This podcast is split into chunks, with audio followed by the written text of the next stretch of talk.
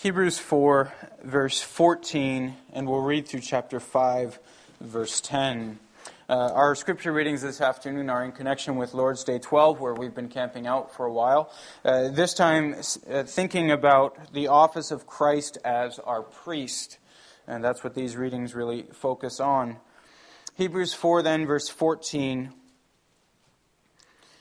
Since then we have a great high priest who has passed through the heavens, Jesus, the Son of God, let us hold fast our confession.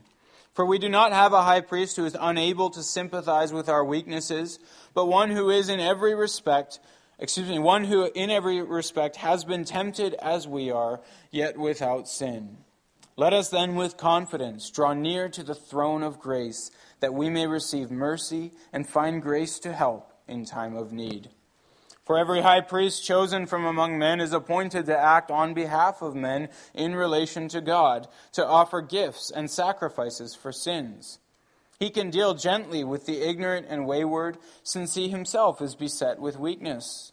Because of this, he is obliged to offer sacrifice for his own sins, just as he does for those of the people. And no one takes this honor for himself, but only when called by God, just as Aaron was. So also Christ did not exalt himself to be made a high priest, but was appointed by him who said, You are my son, today I have begotten you. As he also says in another place, You are a priest forever, after the order of Melchizedek. In the days of his flesh, Jesus offered up prayers and supplications with loud cries and tears to him who was able to save him from death, and he was heard because of his reverence. Although he was a son, he learned obedience through what he suffered. And being made perfect, he became the source of eternal salvation to all who obey him, being designated by God a high priest after the order of Melchizedek. Let's now turn to Hebrews chapter 10.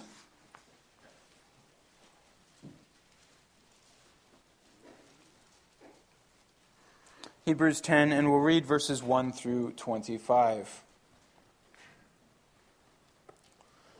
For since the law has but a shadow of the good things to come, instead of the true form of these realities, it can never, by the same sacrifices that are continually offered every year, make perfect those who draw near. Otherwise, they would, they, would they not have ceased to be offered, since the worshippers, having once been cleansed, would no longer have any consciousness of sins. But in these sacrifices there is a reminder of sins every year. For it is impossible for the blood of bulls and goats to take away sins. Consequently, when Christ came into the world, he said, Sacrifices and offerings you have not desired, but a body you have prepared for me. In burnt offerings and sin offerings you have taken no pleasure. Then I said, Behold, I have come to do your will, O God, as it is written of me in the scroll of the book. When he said above, You have neither desired nor taken pleasure in sacrifices and off- offerings and burnt offerings and sin offerings, these are offered according to the law. Then he added, Behold, I have come to do your will. He does away with the first in order to establish the second. And by that will, we have been sanctified through the offering of the body of Jesus Christ once for all. And every priest stands daily at his service, offering repeatedly the same sacrifices which can never take away sins. But when Christ had offered for all time a single sacrifice for sins, he sat down at the right hand of God, waiting from that time until his enemies should be made a footstool for his feet. For by a single offering he has perfected for all time those who are being sanctified. And the Holy Spirit also bears witness to us. For after saying, This is the covenant that I will make with them after those days, declares the Lord, I will put my laws on their hearts and write them on their minds. Then he adds, I will remember their sins and their lawless deeds no more. Where there is forgiveness of these, there is no longer any offering for sin. Therefore, brothers, since we have confidence to enter the holy places by the blood of Jesus, by the new and living way that he opened for us through the curtain, that is, through his flesh. And since we have a great high priest, excuse me, a great priest over the house of God, let us draw near with a true heart, in full assurance of faith, with our hearts sprinkled clean from an evil conscience, and our bodies washed with pure water. Let us hold fast the confession of our hope without wavering, for he who promised is faithful. And let us consider how to stir up one another to love and good works, not neglecting to meet together as is the habit of some, but encouraging one another, and all the more as you see the day drawing near. So far from the book of Hebrews. As we reflect on all that we've read together, let's sing from Psalm 132, stanzas 1 through 5 where we've been for a little while. Lord's Day 12, that's on page 527 of your books of praise. And we'll read some selected portions from this Lord's Day.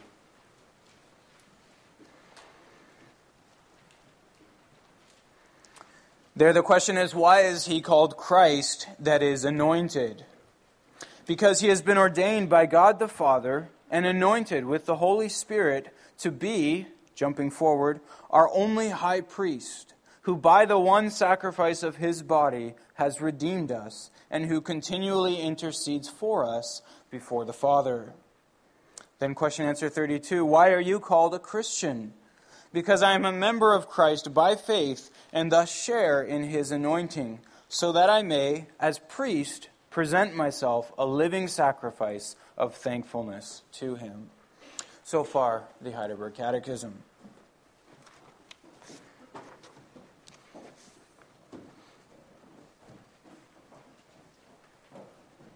Brothers and sisters in our Lord Jesus Christ, we're continuing here our uh, little mini series on Christian discipleship. And if you're uh, just joining us for the first time, uh, what we're doing is we're taking our starting point in the title Christ uh, determining what, what does that title mean? Why do we call him Christ? And then working from that to establish what then does it mean to be a Christian, one who's called by the name of Christ. Uh, the principle that we've been working with is, is that a, a Christian is, put it simply, a disciple of Christ. And therefore, whatever it is for, for Jesus to be Christ, that has implications for what it means for, for you and I to be Christians. Uh, we've also seen that the title of Christ refers to three different offices uh, or callings that Christ carries. He is the anointed prophet, the anointed priest, and the anointed king. Uh, last, last time we talked about what it means for Christ to be the anointed prophet, the, the prophet sent by God, the one who shows us the way of salvation, who teaches us the truth, who leads us to God. That's what a prophet does. And when we call Jesus Christ, we say that's what Christ does, what Jesus does, more and more perfectly than any prophet has ever done. Uh, likewise, by confessing that he's the Christ, we, we confess that in him is found all of the wisdom and knowledge of God. We confess his word is truth, and we obey it.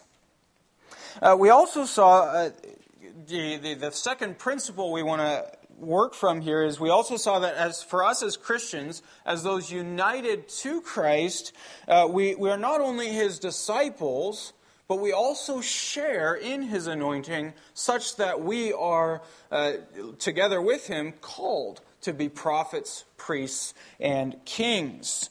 Uh, we, as we saw last week regarding the office of prophet, we are called as prophets to, to bear God's word, to be bearers of the word of God, to, to preach it to ourselves, to our children, uh, to one another, and as God gives us opportunity to the whole world. You and I, as Christians, are prophets.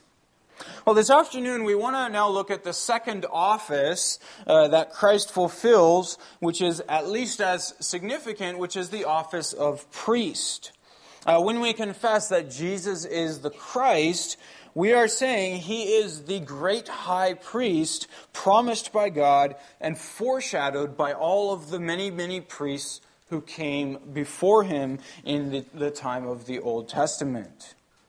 Now, when you think about the worship of God in the Old Testament, uh, it, it's good to recognize that the worship of God centered entirely on the work of the priests at the temple. Uh, well, first at the tabernacle, and then after Solomon built the temple, it was then at the temple. Uh, the worship of God is, is, in the Old Testament, a priest centered worship. And it remains so, we'll see in, in the New Testament. It is a priest centered worship. Uh, so, all the way from Exodus, when the people are taken out of Egypt, to Deuteronomy, when they're uh, about to enter the land, and then, and then going on from that, uh, there are chapters and chapters and chapters about how the priests are to do their work uh, how things like what tasks they would carry out, what clothing they would wear, uh, the details of the tabernacle and the, and the details of the temple. Uh, and it's easy, it's, it's very easy for, for us to forget that all of that is there or to feel distant and detached from all of that because we live in a different uh, chapter in God's history. Uh, but it's good for us to recognize, at least in that time, the temple was the place you would go if you wanted to worship God. Uh, it was different than, than today, where the church is all over the world. In that day, if you wanted to worship the, the only true God, you had to go to the temple. Uh, it's not that God was contained there. Uh, even Solomon, when he built the temple, in his prayer of dedication, he made that clear. Not even the heavens can contain God. And yet, that was the place where God made his name to dwell uh, where he wanted his name to be found, and therefore where people needed to go if they wanted to know him and to worship him. Uh, you can get a taste of how, how central the, the tabernacle and temple were when you start reading some of the Psalms, including some that we sang this morning. Uh, I think of Psalm 27. We didn't sing this one. Uh, but Psalm 27, verse 4, it's a psalm of David where he says, One thing have I asked of the Lord, and that I will seek after, that I may dwell in the house of the Lord all the days of my life, to gaze upon the beauty of the Lord and to inquire in his temple. The temple was a huge deal for the Israelites. Or Psalm 84, which we did sing this morning, or this afternoon, uh, where, where it's a psalm of the sons of Korah, where they say, How lovely is your dwelling place, O Lord of hosts! My soul longs, yes, faints, for the courts of the Lord. My heart and flesh sing for joy to the living God. Uh, the temple was the heart of their very worship, their very religion. And, and then there at the temple, the work of the priests done in the temple was absolutely central to the worship of God. Uh, the priests stood there as the mediators between God and man. Uh, they, they, they spoke to men on behalf of God. They would be preachers of the word. Uh, but they also spoke to God on behalf of men, bringing the prayers of God's people before him. Uh, their job, at its very heart, was to make propitiation. It's a big word, it's an Old Testament word. Uh, and propitiation refers to the covering of sin uh, through a sacrifice, making peace between God and man by means of sacrifice. That was the, the heart of the job uh, that the priests carried out. Uh, so they would offer up sacrifices that people would bring. They'd take them to the altars. There was, right when you walked into the temple, uh, in front of you would be this giant bronze altar that was always burning. Uh, there were always sacrifices being offered on it. Uh, so they would bring these sacrifices that the people of God would bring in, and they would offer them for the forgiveness of their sins. Uh, so, so that was the worship of God. That's what it looked like throughout the Old Testament. And yet, we also learn as we study the Old Testament, we learn that the, uh, the, the priesthood, as they knew it, was not an institution that was going to last forever. And indeed, by the, by the uh, year 70 AD, when the temple was destroyed, it ceased. It, it did not last forever. It was established under Moses, but it was limited to that time when the borders of the kingdom of God were, were limited to the nation of Israel, which itself eventually fell apart.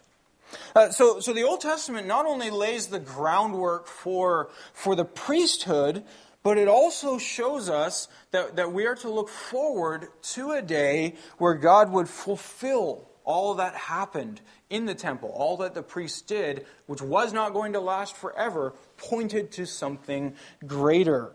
Uh, the Old Testament scriptures themselves recognize uh, that the priesthood of the temple could not last as an eternal priesthood by itself. Uh, those priests were insufficient mediators in themselves. Uh, every one of them were sinners uh, who, who, in the first place, had to make atonement even for their own sins. Such priests can only stand for a moment in the place of priesthood. Uh, they cannot last there forever, for they themselves are sinners. Uh, every one of them were mortal, themselves under the curse of death. Their sacrifices didn't take that away, they still died. Uh, th- their sacrifices, too, and they knew this, they recognized this themselves, their sacrifices were only symbolic. Uh, the blood of sheep and goats and bulls could never take away sins. Uh, the people of God, Old Testament and New Testament, and the Jews of today, too, they understood that. The sacrifices don't take away sins, they symbolize something that does. Uh, that's why even the Jews, the Jews today, who, who don't even have sacrifices anymore uh, because the temple isn't there, yet they, rec- they, they still believe that God forgives their sins. Uh, they don't have a ground for it because they don't worship Christ, but they, they still believe that. They know that the, what happened in the Old Testament was symbolic, it pointed to something greater. Uh, an interesting point on this. Uh, I, I, had a, uh, a world religions class in which the professor, a Jew herself, uh, stated that, that uh, Christianity has more in common with the religion of the Old Testament than modern Judaism does. Because in Christianity, as in the Old Testament, the sacrifice and the worship through the temple was prominent and central, whereas in Judaism of today, it, it no longer is. Uh, so the whole of the Old Testament sets the groundwork that points forward to the coming of Christ, who would be not only God's anointed prophet, as we saw last week, but would also be the great high priest for God's people, the one who can truly stand between God and man, stand in that middle ground, speaking to man on behalf of God and speaking to God on behalf of man. And Christ is the one who will bring that whole temporary institution with all the, the, the bells and whistles, so to speak, all the, the, the adornment that surrounded that institution and the many sacrifices to bring it to fulfillment, uh, to take what was symbolic and bring the reality. Uh, so we, we saw this a few weeks ago when we first looked at the title of Christ in, in a general sense. Uh, David in Psalm 110 speaks of the Christ to come as, as a priest king in the order of Melchizedek. Uh, the, the order of Melchizedek, this was a line of priests that preceded the, the one instituted by Moses. Melchizedek was a priest of God. He's described as priest of the Most High God, but he lived in Abraham's time, long before Moses, long before Aaron, long before the, the, the tabernacle and the temple. You had a priest uh, who, is, who is mentioned there. And, and David points back to him, speaking of him figuratively, and says, The Christ to come will be a priest like that. He does not depend on the temple. He does not depend on the tabernacle. He does not depend on the line of Aaron, but he is an eternal priest appointed by God.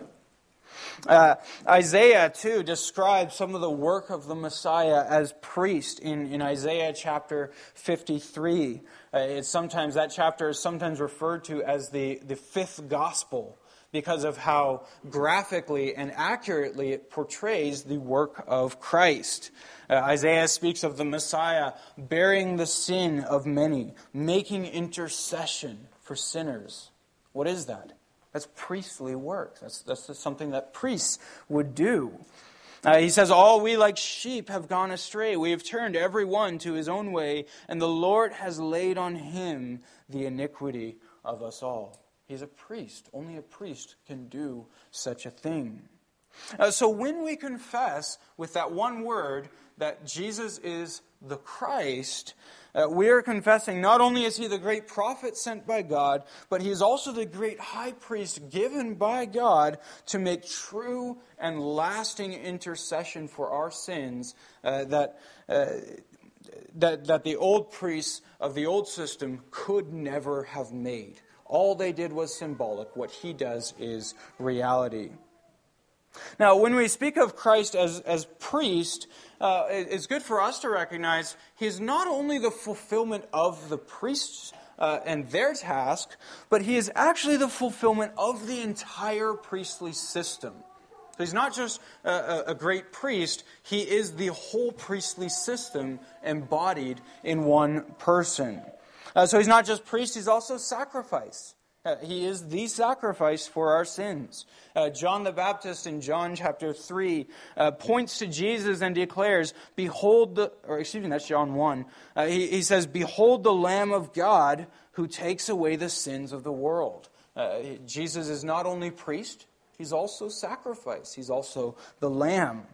Uh, so Paul also says in 1 Corinthians 5 Christ, our Passover lamb, has been sacrificed.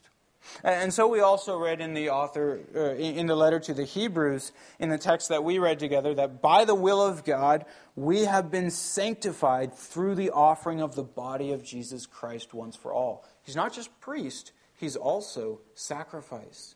And he's not just that, he's also the temple itself. Uh, the temple, as I said a moment ago, was the place that, that people would go to worship God. Jesus is the fulfillment of the temple as well. Uh, the place to which you go, or the place towards which you turn to hear from God, then was the temple, now is Jesus Christ. Where do you go to get to know God? You go to Jesus Christ. Uh, where do you go to pray to God? You pray through Jesus Christ. Uh, Jesus himself made this clear, uh, declaring himself to be the temple of God. Uh, he, he, said to, to the Pharisees, Destroy this temple, and I will raise it up in three days. And, and Matthew adds the little parentheses. He said this referring to his own body. Uh, so God's name no longer dwells where it once dwelt. Uh, you, you do not find God by going to Jerusalem and going to the old Temple Mount and, and expecting God to be there, localized as, as he was before. Uh, he's no longer in the gold and, uh, and the stones of the temple, which no longer exists. God has made uh, God, God has come to earth in the person of Jesus Christ. Uh, Paul says in Colossians, uh, in him the fullness of God was pleased to dwell. That's temple language. Uh, you think of God dwelling in the temple before, now God dwells in Jesus Christ. That's where you go to worship God. Uh, so when we confess that Jesus is Christ, think of the fullness of what we're confessing here. Not only is he great high priest, he is sacrifice, he is temple, he is the whole religion of the Old Testament in one person. Uh, everything finds its perfect and complete fulfillment in him. He's the sum of everything that all of it stood for. Well, if that's what it means then for Jesus to be Christ, then we come to our question what does it mean for you and I to be Christians? What does it mean to be a disciple of Christ the great high priest? Well, it means in the first place, and this is before everything else, it means that Christians are the community of those who are redeemed by the blood of that priest. That is, after all, what it is to be a Christian, uh, to be one who has been bought and redeemed and forgiven by the blood of Christ. That's, that's your most basic definition of a, a Christian. Uh, we recognize that, that our redemption, then, as Christians, our redemption is something that wasn't given, uh, that was given freely, but wasn't cheap. It was bought with a price, with the blood of Christ. It means that we recognize, like the Israelites of old had to recognize and reckon with, that our sins are weighty, they're serious, they're not lightly passed over by God. Just as that great bronze altar was prominent when anyone walked in the temple, so the sacrifice of Christ is prominent when anyone walks through the doors of Christianity. They come to see there is the sacrifice by which we are forgiven.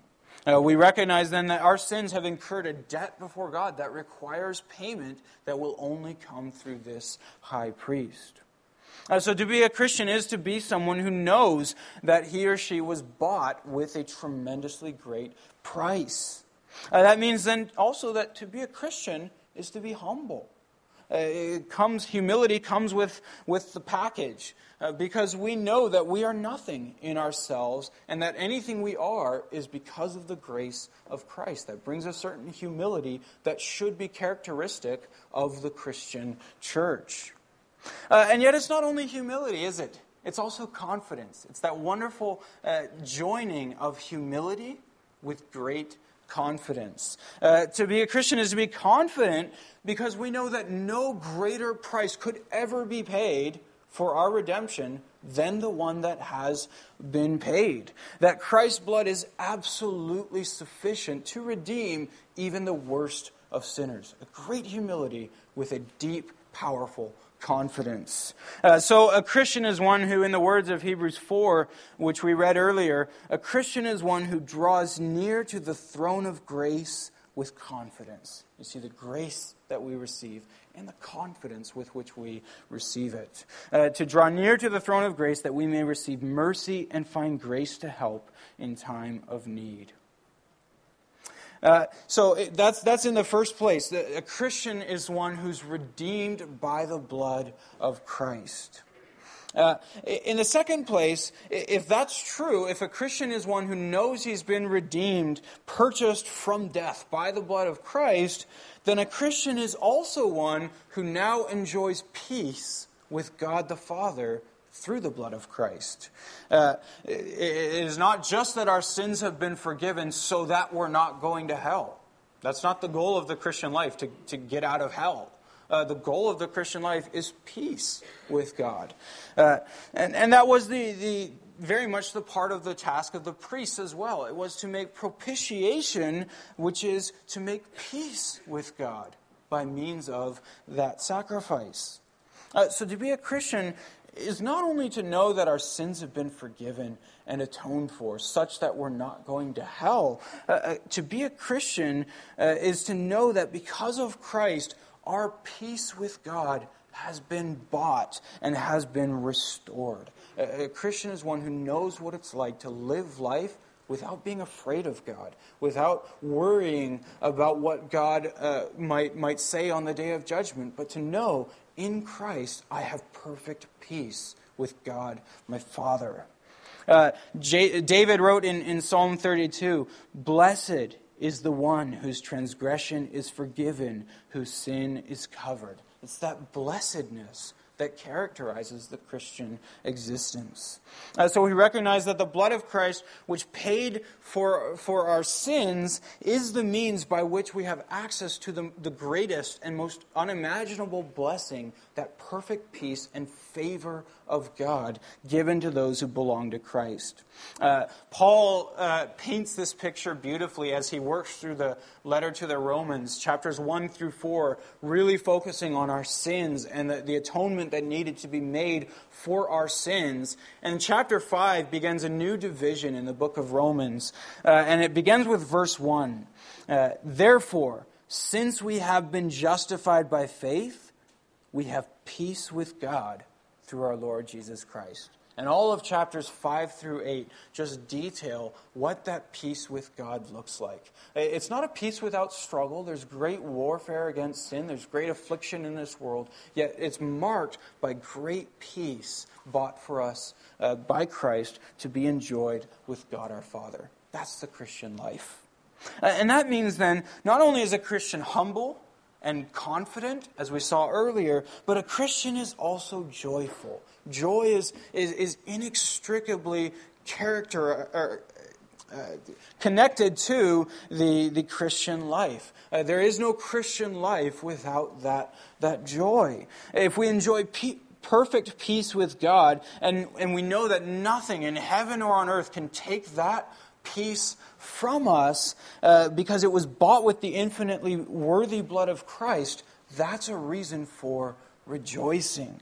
Uh, to be a Christian, in other words, is to know the greatest joy that has ever been known on earth. Uh, to know that, that, that we have the Father's love, and it's not based upon you.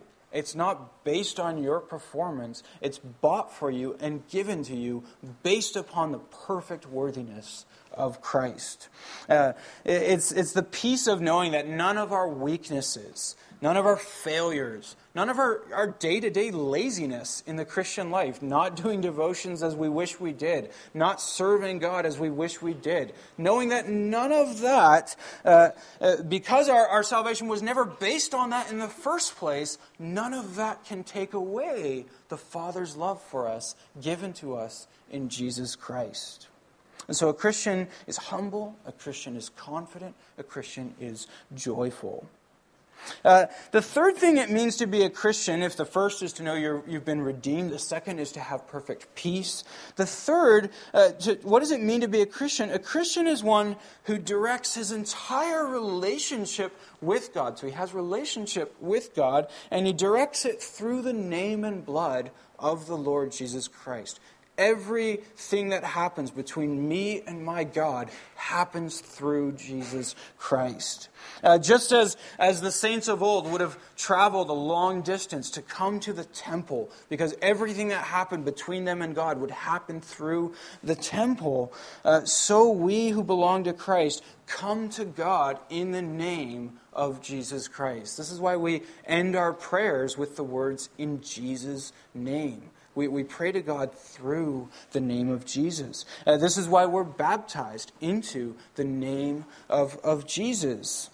Uh, conversely, this also means that, uh, that we have, we have confidence that just as the Old, Old Testament priests uh, interceded for the people of God, and that people of God could know, because the priest has prayed for me, God has heard me, uh, we too uh, can, can know that that, that Christ now intercedes for us, and through Christ, our cares are known to our God. He intercedes for us. We can have confidence that God hears our concerns. Uh, this, is, this is why we as Christians just utterly reject the idea of praying to saints or praying to any other creature. Uh, why would you? That's the, that's the biggest question. Why would you pray to any other creature? Uh, if you have Jesus Christ, your perfect high priest, who loves you more than any creature does, uh, and who, whom the Father loves with a perfect love from eternity, and he stands between you and God, why would you pray to anyone else? Uh, our Belgic Confession uh, puts this so beautifully. I want to quote from the Belgic Confession here. Uh, the Belgic Confession says, says it this way We believe that we have, we have no access to God except through the only mediator and advocate, Jesus Christ, the righteous one. For this purpose he became man, uniting together the divine and human nature, that we might not be barred from, but rather have access to the divine majesty. This mediator, however, whom the Father has ordained between himself and us, should not frighten us by his greatness. Don't be afraid of such a great mediator, so that we look for some other according to our fancy. There is no creature in heaven or on earth who loves us more than Jesus Christ. Though he was in the form of God, he emptied himself, taking the form of man and of a servant for us, and was made like his brothers in every respect. Here's, here's, here's the, the punchline. If, therefore, we had to look for some other intercessor. Uh, could we find one who loves us more than he who laid his life down for us, even while we were his enemies? Can you find a mediator who's better than that? Uh, if we had to look for one who has authority and power, who has more than he who is seated at the right hand of the Father and who has all authority in heaven and on earth? Moreover, who will be heard more readily than God's own well beloved Son? Why look for some other intercessor or mediator? Uh, so, so we don't pray to saints. We don't pray to other creatures. We, we direct our prayers through the temple of God, which is the person of Jesus Christ. Uh, so, to summarize, if Christ is our great high priest, what is a Christian? A Christian is one who knows himself to have been redeemed by the blood of Christ, who's therefore humble, yet also confident. A Christian is one who enjoys perfect peace with God and who enjoys the favor of God and, and is therefore joyful. Uh, you think of the blessing that comes at the end of, of, of our morning service. The Lord bless you. The Lord make his face shine upon you. Where does that come from? That was the high priestly prayer uh, given in, in, in Numbers 6. That's what the priest was to say at the end of all the sacrifices as he, as he sent the people away. Well, that's what the Lord Jesus himself says to us on the basis of his sacrifice. The Lord bless you. The Lord make his face to shine upon you. And the Lord lift up his countenance upon you and give you peace. That's Jesus' blessing for us. Uh, and finally, a Christian is someone who bases his entire relationship with God on that perfect work of Christ and therefore directs his prayers in, to God in the name of Jesus. Uh, so we've seen then what it means for Jesus to be Christ as the great high priest. We've seen what it means, or a glimpse at least of what it means to be a follower, disciple of that Christ.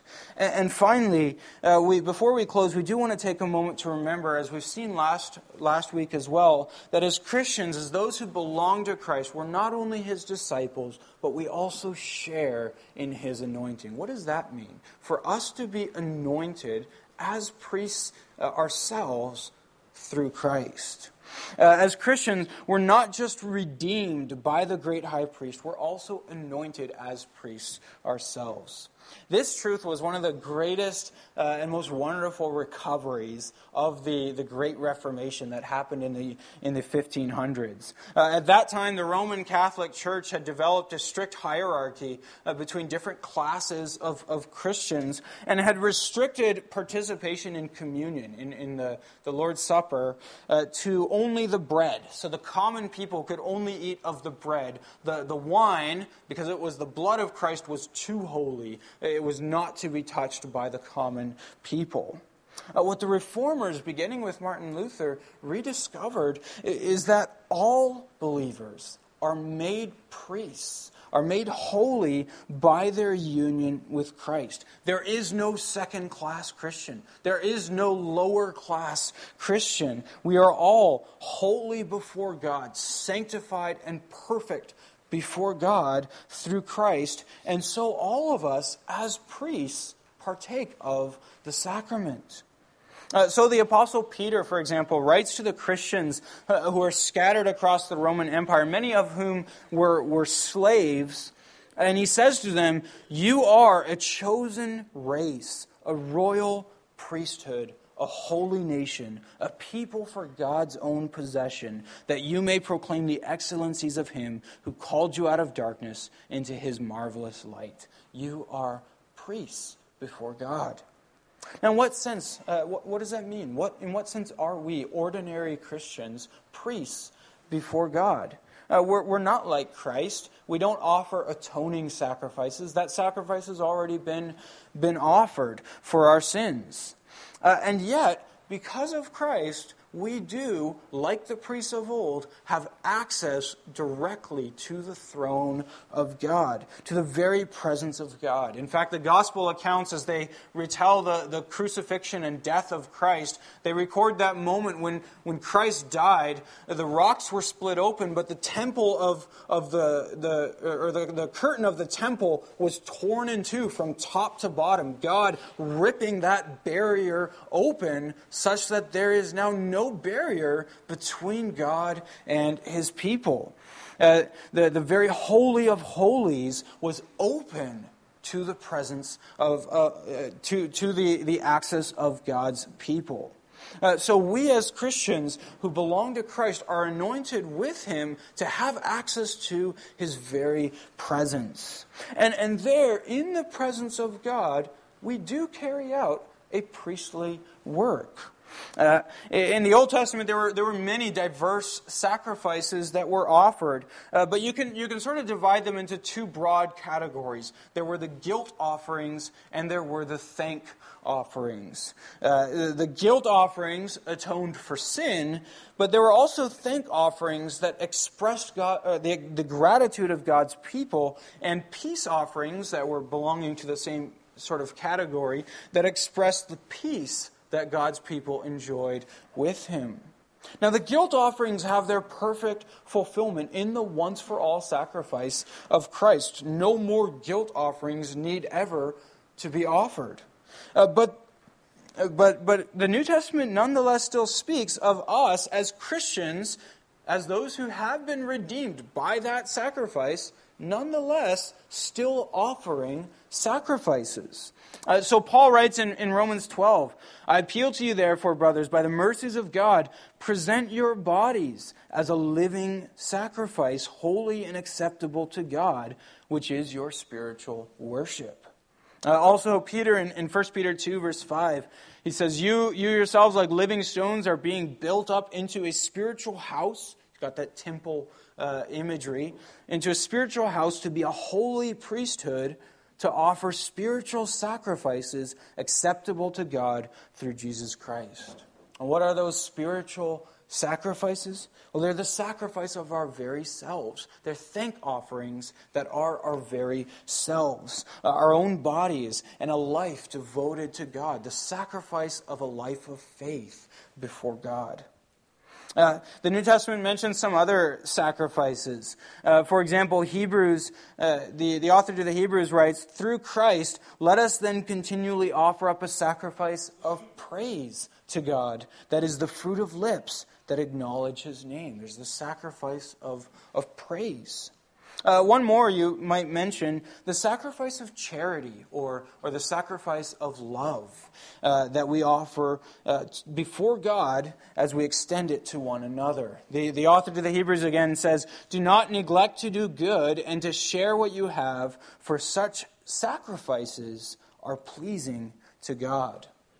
Uh, the point here that, that we really don't want to miss is that these sacrifices, as, as imperfect as we all know they are, my sacrifices of love and yours are not perfect. Uh, and yet, they are holy. The, the author of the Hebrews, and Peter too, just drives this home over and over. They are holy, pleasing, and acceptable to God. As a community of priests redeemed by Christ, brought into the presence of God, we offer these sacrifices with our lives, and they're holy and acceptable and pleasing to our God. That's our great privilege as priests uh, before God. We have the privilege of offering with our very lives a sacred service that's perfected by Christ and holy and pleasing to God.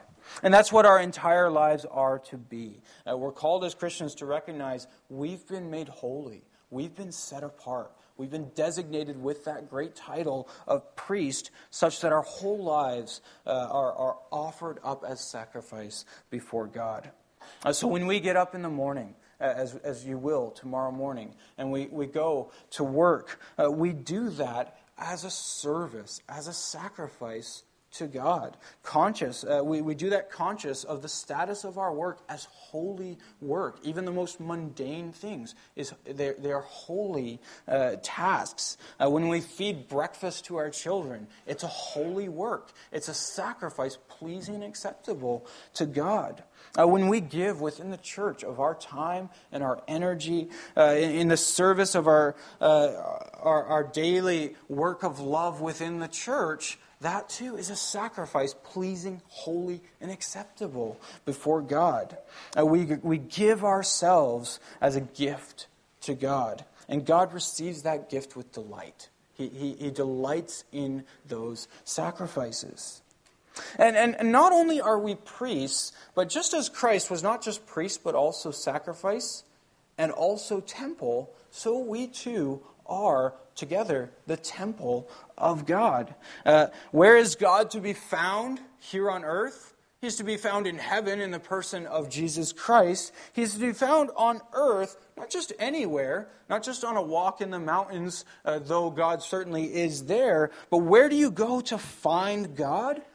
You go to find Him in His church. It's here, as we are gathered together, uh, that, that God promises to be among us. Uh, Paul says in 1 Corinthians 3, verse 16, he, says, Do you not know that you, and that's a plural you in the Greek, uh, that you are God's temple and that God's Spirit dwells in you? If anyone destroys God's temple, God will destroy him, for God's temple is holy, and you are that temple. Uh, so we recognize as a church we have a sacred uh, duty and calling to keep this, the temple of God, pure. Uh, just as the priest did in the Old Testament, cleaning the physical building, so we today uh, clean house. We, we make sure the temple of God is, is pure. We fight for holiness within the church of God. Uh, and because we are temples uh, of the Holy Spirit, each of us also uh, individually have a sacred duty to keep ourselves pure from sin. Uh, as one who bears the name of Christ, uh, and, and in whom Christ promised at your baptism uh, to dwell in by his Spirit, you are called to be pure. Uh, it's a sacred duty that we have to, to, to remove sin and all that, all that is impure from our lives. Uh, that's, this is why, uh, even though oftentimes we dread having to go through books like Leviticus, that's probably nobody's favorite book of the Bible to read through, uh, it's nonetheless good that we do so. Though we live in a very different chapter, you see there in Leviticus the calling of God's people to keep his temple pure. Uh, so we are to keep ourselves pure with a religious fervor. We are to drive sin from our lives. Uh, so, once again, we, we recognize what a tremendously significant confession it is to make to say, I believe in Jesus the Christ. Uh, there's a great deal of, of, of, biblical content, baggage that is carried into that, that title. He's not only the great prophet, he's also the great high priest. And, so we who belong to him are redeemed by his blood. Uh, we, we know peace with God, and, and we live our whole lives through that priest, Jesus Christ.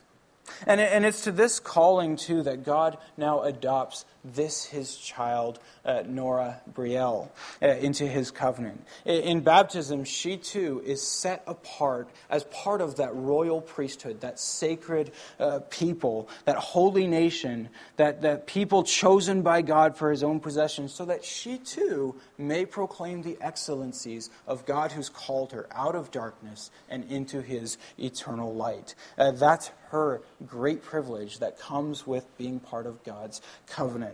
And it's your calling too, Josh and Gail, to, to instruct her in the ways of Christ our high priest, uh, to teach her what it means to be redeemed by the blood of Christ, and to show her what it is to live a life that is wholly pleasing and acceptable to God. It is indeed a great thing to which God calls us and for which he seals us by this sacrament into his covenant. Amen. Uh, let's sing in response from hymn 38, stanzas 1 through 4.